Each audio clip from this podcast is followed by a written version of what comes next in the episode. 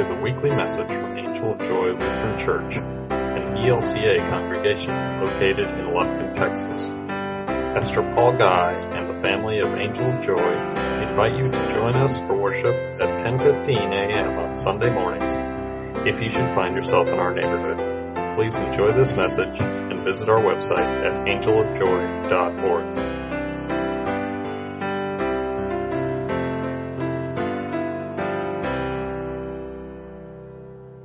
Dear friends in Christ, grace to you and peace from God our Father and the Lord Jesus Christ. Amen. As you know, I was not standing in the pulpit last Sunday. I got a, a really wonderful chance to take a break and have a vacation of sorts, and and you were here. And I must say that over the years, I've discovered that whenever I've done that and someone else has preached, I come back and people tell me about it, and sometimes in great detail. The message they got, like, "Oh, you, you would have been so amazed," and I learned so much, and uh, and that's good. The only thing is, pastors sometimes, unless they have a really big ego, they think, "Gosh, I hope they don't like that person better than they do me," or they're sorry I came back, and and I, I happen to called my sister and asked her if they missed me, and she said, Well, I don't know about anyone else, but I did. But no, it, it's good to find out. And so I thought I would start what I had to say today by, uh, in response to, to one of the things where, and you can stop me right dead in my tracks if, if you've heard this, but uh, the chaplain that was here explained about the readings, how they tie in with each other. We start off with the Old Testament reading, then we do the psalm together, and we hear the epistle, which is often called the New Testament lesson, and then the gospel. These pericopes, as they're called, this set of lessons, are chosen from the Revised Common Lectionary that's been set for a particular day or sometimes a unique service, a special service. And like I said, they're comprised of the Old Testament lesson, a psalm, an epistle, and of which many are written by St. Paul, such as today's lesson, the second reading, or second letter, I should say, to Timothy, and the gospel reading, and although they are often selected to relate to each other, that was not the way they were written. It didn't come off the press that way. The book of Habakkuk, which we heard this morning, is the eighth book of the twelve minor prophets of the Old Testament or the Hebrew Bible. And it's attributed to the prophet Habakkuk and was probably comprised in the late 7th century BC, which means 700 years, well, probably more, a little over 600 years before the birth of Jesus. That's a long time ago. Many of the Psalms were written by King David, a few by Solomon, and others we just don't know. The orchestra leader, different people. There are quite a few of them, of course. But King David lived approximately from 1037 BC to 967 BC. So basically, that was about 260 years before the Old Testament reading from the prophet Habakkuk.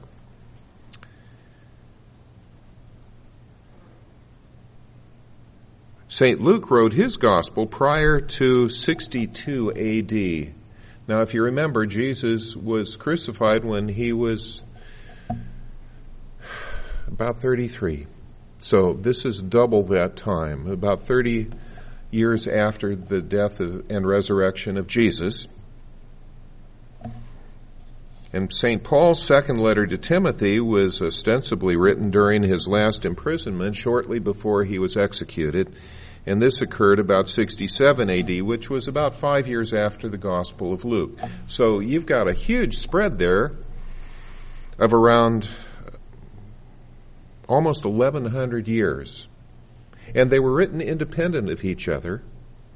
But then we have the biblical scholars and the the liturgical experts that within the context of the Catholic Church, first of all, Catholic worship, and then later, from the time of Martin Luther, Protestant worship, decided it was really important to to put all of those things together the Old Testament, the Psalm, the Epistle, and the Gospel. So it's contrived, but that's okay because the Word of God is timeless in itself. And these lessons that we have today relate to each other coincidentally, not intentionally. But that's how the, the pericopes work. And it emphasizes, it magnifies the message that comes to us through the gospel, the Word of God. For a number of, oh, several hundreds of years, certainly the first 200 years of Christianity, they had a worship service that slowly evolved, coalesced into a certain form. But the one ingredient that was missing from today was the sermon. They didn't really do the sermons. They read the lessons from what they had. They sang psalms. They sang them. They sang other hymns. They prayed a lot. They communed and they baptized. Those were the main ingredients. So today, you get the extra benefit of the later years of Christianity where you get the pastor's sermon to boot at no extra charge. There you go. Well, in any case, the, the first lesson we heard about was written um, pretty much at the time when the Babylonian Empire had reached its peak. They were expanding just like the Roman Empire did later on, and they were taking over countries. And the, the country of Israel was no longer one of the premier countries in the world, and they could see the, the danger that was approaching. They were scared. They were pessimistic that they would survive. They'd seen what happened to other countries, other empires. They knew that once Babylon entered their boundaries, their borders, their goose was cooked. And that's what we hear from Habakkuk. He's trying to get their, their confidence in God, their faith in God, hyped up. He was trying to reaffirm their relationship with God in the hearts and minds of the people. But they were scared.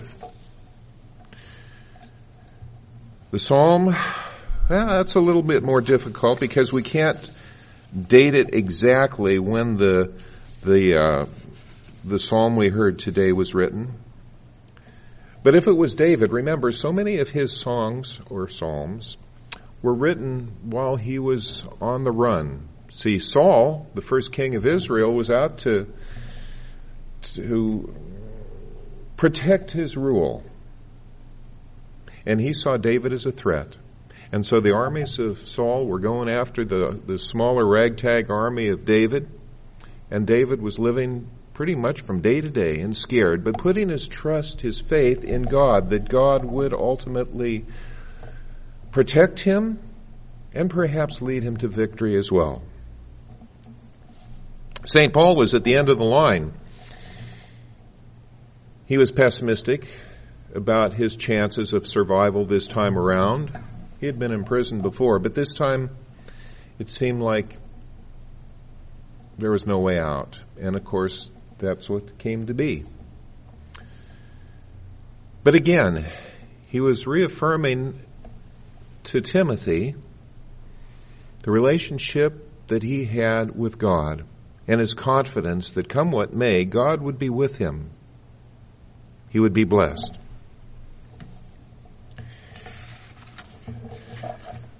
The gospel reading for this morning was a little bit different.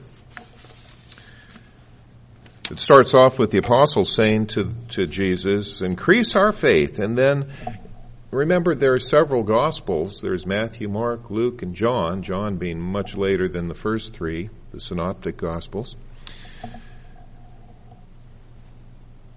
And we heard the, the parable of the mustard seed before, where Jesus said that that's, that seed, that mustard seed, the smallest of seeds, well, pretty close to it, could grow up into a big tree that would provide a home for all manner of birds, from the newborn to the wise old owls. Just a tiny mustard seed of faith could accomplish miracles. You were, I'm not sure if all of you got a mustard seed. How many of you got a mustard seed when you came in this morning? What did you do it? Do you still have it? Good. You can plant it. I don't know if that'll grow. It's been they, I've collected them for a while, but um, but they're small, and the message is just as clear for us as it was for the disciples of Jesus. You don't need much to accomplish great things. How many of you have the best faith that you can imagine? You don't need any more faith. It's as big as it's going to get. Raise your hands if you're really confident in the faith that you have.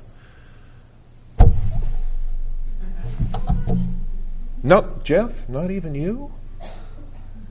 The man with the magic fingers is just as uncomfortable. Well, my hand didn't go up either because I'm not comfortable with the faith that I I have as opposed to the faith I love to have that God is going to do right. And by right, I mean that God is going to do what I want God to do. We've all prayed for things that were desperate, things that were noble. We pray for peace. We pray for healing. We pray for overcoming difficulties in our relationships. And it doesn't always come th- true the way we want it to. Yeah. Maybe the reason is my faith wasn't strong enough. Now, there's an interesting thing in the Bible, Martin Luther affirms it too, is that faith is not something that you get for yourself and then work on and it gets stronger and stronger. Faith, biblically speaking, is a gift of God, a gift of the Holy Spirit. The faith that you have is what's been given to you. We can nurture it. I mentioned that you could plant the seeds, and I don't know if those will grow, but other seeds that you can buy at Walmart today, if you want, will grow if it's properly nurtured. You know, you put it in proper soil, with the proper nutrients, give it water, give it sunlight, not too much, not too little. You take care of it and it'll grow. And faith is kind of like that too. We've all heard of people that feel that they have a good enough relationship with God all by themselves. They don't need to go to church, don't need to receive communion, don't have to be baptized, don't have to do this or that or the other thing. It's all going to be fine.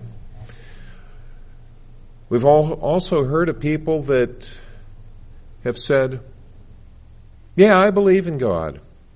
Or I believe in Jesus. Jesus is the Son of God.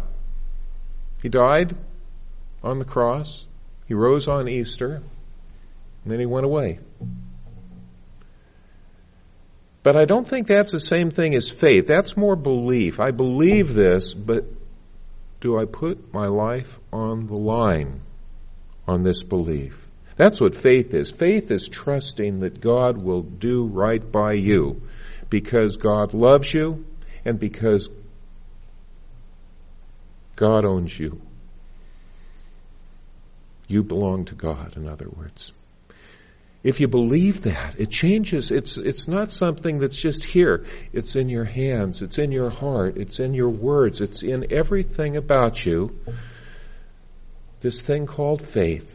It's how your belief plays out in your lifetime. Yesterday, I don't know if any of you were there with me. I didn't see you, but I went to the the biannual. Is it biannual, semi-annual? I always get those mixed up. The the SFA plant sale up in Nacogdoches. Any of you ever been there? Yeah. Any of you there yesterday? Okay, good. Then I didn't accidentally snub anybody. Well, I've done this a few times before, and I know how it goes. You write down the specific plants that you're interested in. You look it up online, the, the listing of the plants they're planning to sell. Then you go there a bit early so you can, if, hopefully, can go and check out where the plants are and which ones you want to grab for yourself. But then they put everyone beyond a certain point and you have to wait. And then at nine o'clock, the gun goes off, so to speak. And you and about a hundred or more others dash off to grab your intended purchase.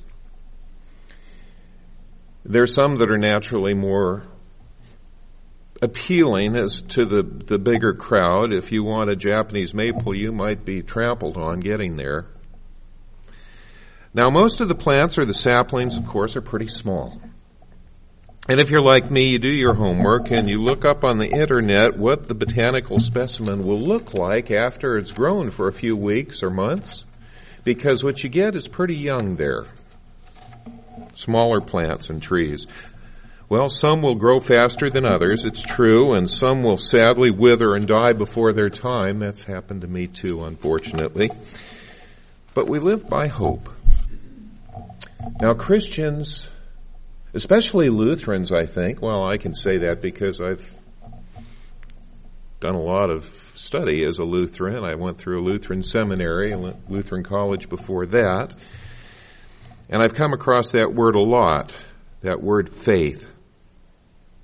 Like I said, faith implies having trust in God. It's where the rubber meets the road. When Martin Luther was a young monk in a monastery, he struggled hard to trust in God. He believed in God. Oh, he believed in God, absolutely. But he was mostly worried to death that God was not going to be satisfied with what he did. That he wasn't going to measure up. He wasn't going to do good enough and that God would get him in the end. You know, if you don't measure up, if you're not living your life like Mother Teresa, well, you're going to find out that your future is pretty warm. That's what Martin Luther was having to deal with. He was scared to death of God, and his fear of God led him to be angry with God. Even to the point where he said he hated God. He hated the prospect of judgment, in other words. But ultimately, reading the Bible, and he was a professor, he taught students in the university about the Bible. One day he read something that turned the light on, right over his head. Aha, that aha theological moment for him was reading the book of Romans, actually what we're going to be reading or studying in the, the church here. The righteous, the ones that are on good terms with God, are justified. In other words, they're judged by grace through faith. In other words, God's grace is the overriding attitude. The judge up there is smiling because he knows he's getting you off the hook. You're going to be set free most of the time. Most of the time, you're going to be set free because He cares about you and He's given you the means of, of procuring that not guilty verdict. It's more clemency than not guilty, but, you know, analogies only go so far. And the thing about it is that God worked through Scripture to tell Martin Luther, who wrote it all down, and passed it on to others, filtered all the way down to 2013 to this nice church in East Texas where we hear what we've craved to know all along. That you don't have to have a huge faith. You have to have more than belief. You know, I can say there are asteroids floating around in the universe, but that doesn't affect my life. Faith is what really has to do with who we are. But our faith is what gives us access to God's not guilty verdict. And it's more than not guilty because the judge just normally says, okay, hits the gavel hits the, the pulpit or whatever the what is it that the judge has? He's sitting up there at a desk, and and the case is over, and everyone leaves. But in God's case, He's saying judgment has been passed. Jesus did it for you, and all you have to do is accept it. And it's not okay. Now scram. It's rather welcome home forever. Mustard seed. You got the seed that you've got. I've, I've planted uh, avocado seeds before, and they're a lot bigger. But in the end, you get a plant. And with faith, you get salvation. Well, I, I was under advisement that I was supposed to preach short today, and I think I blew it. Nothing new there, is it? but that's it. I want you to know it doesn't matter how small you think your faith is. Been given what you've got. But the thing is, cherish it because in God's eyes, it's enough. The big thing isn't what you've got in your hand or in your heart or in your head. It's what God has. And all that God really wants is to have you and to love you. Today, this very morning, and forever. And that's a good promise, and it's a good way to start this new week. And I wish you all a wonderful, blessed week of a growing faith. But whatever you've got, it's enough. Amen.